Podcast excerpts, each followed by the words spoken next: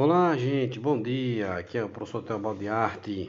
Hoje eu estou gravando aqui aula em formato de podcast para vocês. E o nosso tema de aula hoje será o cinema, que é uma linguagem universal que vai nos contar uma série de, de histórias e de aventuras e de documentários. E é uma, é uma, é uma maneira, é uma linguagem artística bastante utilizada nos dias de hoje. O cinema, a gente pode falar da sua origem, mais especificamente no dia 28 de dezembro de 1895, quando os irmãos Augusto e Luiz Lumière realizaram a primeira exibição cinematográfica. Né? Então, em 1825 é que pela primeira vez é feita essa, essa exibição cinematográfica para o público, mas Claro que foi um trabalho muito anterior, né? anterior a isso, é um trabalho voltado para a criação da imagem, né? a manipulação da imagem. Né? Então, a origem do cinema a gente pode dizer que está associada à invenção da, do cinemató cinematógrafo né? no século XIX, esse aparelhozinho que captura a imagem em movimento. Né? E esses irmãos Lumière acabaram fazendo essa projeção. Mas em 1892, o francês Léon Bolly ele consegue fazer o cine, cinetoscópio né? e desenvolve o cinematógrafo. São modelos de representação da luz que podem gravar então essa tela em movimento em quadros e poder projetá-los, né? Mas como ele não tinha dinheiro para produzir, os irmãos Lumière acabaram por fazer, né, trazer para si essa invenção é, é, é, essa invenção possibilitou a, a, projeção, vamos dizer assim, do cinematógrafo, né? E ele foi assim um aperfeiçoamento, né, do cinetoscópio, onde só uma pessoa podia assistir de cada vez. E o cinematógrafo não começou a poder produzir para várias pessoas.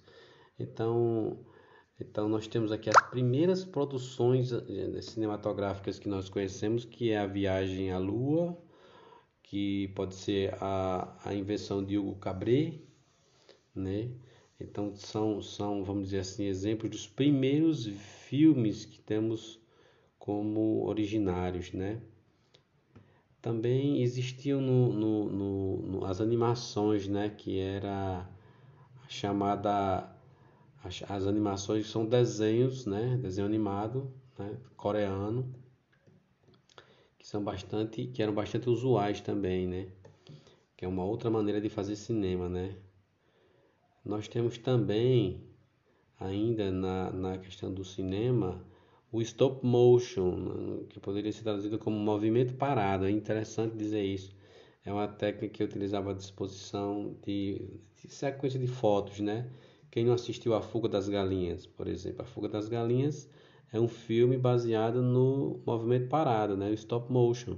Você movimenta o bonequinho, tira uma foto, faz outro movimento, tira outra foto. Depois você junta todas as fotos e ali forma o movimento, né? É uma ideia criativa, mas que foi utilizada, né? Por exemplo, a noiva cadáver, né? O estranho mundo de Jack são exemplos de, de, de filmes que eu vou colocar na descrição aqui embaixo né, esse, desses, desses filmes né, que foram utilizados no cinema. É, é interessante a gente entender que a linguagem do cinema é uma linguagem bastante interessante, né? uma linguagem é, que independe de que país, de que língua o cinema seja esteja ocorrendo, a linguagem é uma linguagem universal, né? É uma linguagem audiovisual capaz de, de, de contar uma história, mas não só de contar uma história, capaz de, de, de atrair, vamos dizer assim, fortes emoções, né? Você tem então sentimentos ali que são desenvolvidos, né? Então, também pode se aprender com os filmes, né? Cada espectador vê um filme de um jeito, tem uma experiência ali, né, motivadora né? E ele pode nos ensinar, pode ter conteúdos interessantes do cinema, né? Há quem aproveite muito o cinema para aprender muitas coisas, né?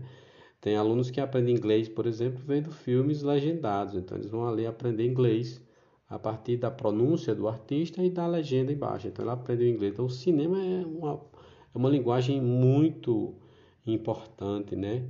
Para os, principalmente para os dias atuais, né?